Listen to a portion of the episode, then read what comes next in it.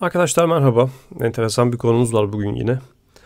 Ee, kanalda birçok podcast çektik ama bu konuyu ben çok çok çok önemsiyorum. Ee, gerçekten e, böyle bir farklı kulakta dinlemenizi tavsiye ederim. Kabzımal ve yazılımcı arasındaki iletişimden bahsedeceğiz bugün. Ee, kabzımal kelimesini belki aramızda bilmeyen arkadaşlar bile vardır. Ee, Türk Dil Kurumu'nun sözlüğünde çok basitçe sebze meyve alım satımında toptan işlerde işte aradaki kişi e, kabz kelimesi tutmak anlamında mal da mal yani mal tutan kişi bir entegratör gibi düşünülebilir. Böyle bir anlamı var.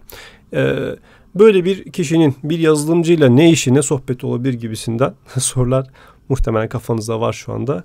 Podcast'in sonlarına doğru büyük bir aydınlanma e, yaşayabilirsiniz.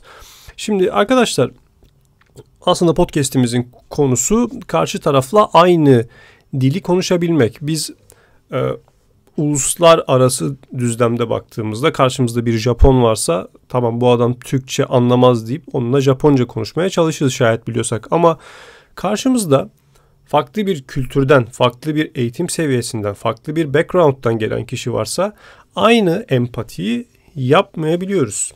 Bunun üzerine bir de yazılımcılığın enteresan bir egosu biniyor. Yani biz yazılımcılar bazen anlaşılmaz olmayı, biraz mistik, gizemli olmayı marifet sayabiliyoruz yolun başındayken. Durum böyle olunca da e, enteresan iletişim problemleri oluşabiliyor. Bir kabzımalın bir yazılımcıyla ne gibi bir iletişimi olabilir? E, arkadaşlar hayat başarısı öyle bir şey ki isterseniz farklı alanlarda da çalışın, e, farklı bölümlerde çalışın, farklı tecrübelerde çalışın. Ee, bütün başarının sırrı karşı tarafı anlayabilmek ve onunla aynı dili konuşmaktan geçiyor. Ben kendim e, iş mülakatı yaparken işveren tarafında e, proje yönetimi ve business analizi alanlarında mülakat yaparken şöyle bir case study yapıyorum hep. E, diyorum ki bir tane kabzımal var. Bu adam internetten online sebze meyve satmak istiyor. Bu adamla aynı masaya oturacaksın ve bir projeye başlayacaksın. Bir yazılım projesine. Nasıl devam edersin şeklinde devam ediyoruz. Ben oradaki kabzımal rolüne bürünüyorum. Karşı tarafın bana doğru sorular sormasını bekliyorum. Şimdi böyle bir e, masaya otursak bir iş analisti olarak ya da bir proje yöneticisi olarak adama ilk hangi soruyu sorarız mesela? Şöyle bir soru sorsak ne olur? E, adamın adı Hüsnü olsun. Hüsnü Bey e, yazılımın daha doğrusu projenin mobil ayağı olacak mı efendim? Tarzında mesela bir soru sorsak. Adam bir bakar mobil ayak ne demek kardeşim der. Değil mi? Hatta biraz daha ütopik bir şey yapalım. Böyle biraz ağzımızı yayarak hani biz teknik plazadan geliyoruz ya. Ee, Hüsnü Bey e, işte işin iOS ve Android tabanlı şeyleri de destekleyecek miyiz falan filan gibi bir şey desen. Adam şöyle bakar yüzüne. Kardeşim ben internetten karpuz satmak istiyorum. Böyle bir bakış açısı. Ne iOS ne Android falan filan yani saçma sapan bir yere gider. Şimdi karşındaki adam süper cahil olabilir. Çok bilgili de olabilir. Önce bir karşındaki adamı tahlil etmen lazım. Bir 5-10 saniye içerisinde karşında kim var? Bu adam bir e, sebze meyve satıcısı. Sebze meyve satıcısı adamla ben nasıl konuşabilirim? Adama şöyle sorsam ya Hüsnü Bey Cep telefonundan da satış yapmayı düşünüyor musunuz desem. Tamam anladı. Cep telefonu işte oradan internet üzerinden satış yapabileceğini anladı adam. Ama bu işte orada kullandığım bir doğru kelime, doğru yanlış adamın tarafına geçtiğimi gösteriyor. Onunla aynı dili konuştuğumu gösteriyor. Şimdi bu çok basit bir örnek. Bu e, karşındaki kişiye göre değişebilecek bir diyalog ve bu diyaloglara kendinizi alıştırmanız lazım arkadaşlar. Bakın isterseniz çok Basit bir developer olun. Üç kişi birleştiniz bir yazılım şirketi kurdunuz. İlk projenizi bir kebapçıdan aldınız. Tamam mı? Kebapçı size online sipariş sistemi yaptırmak istiyor.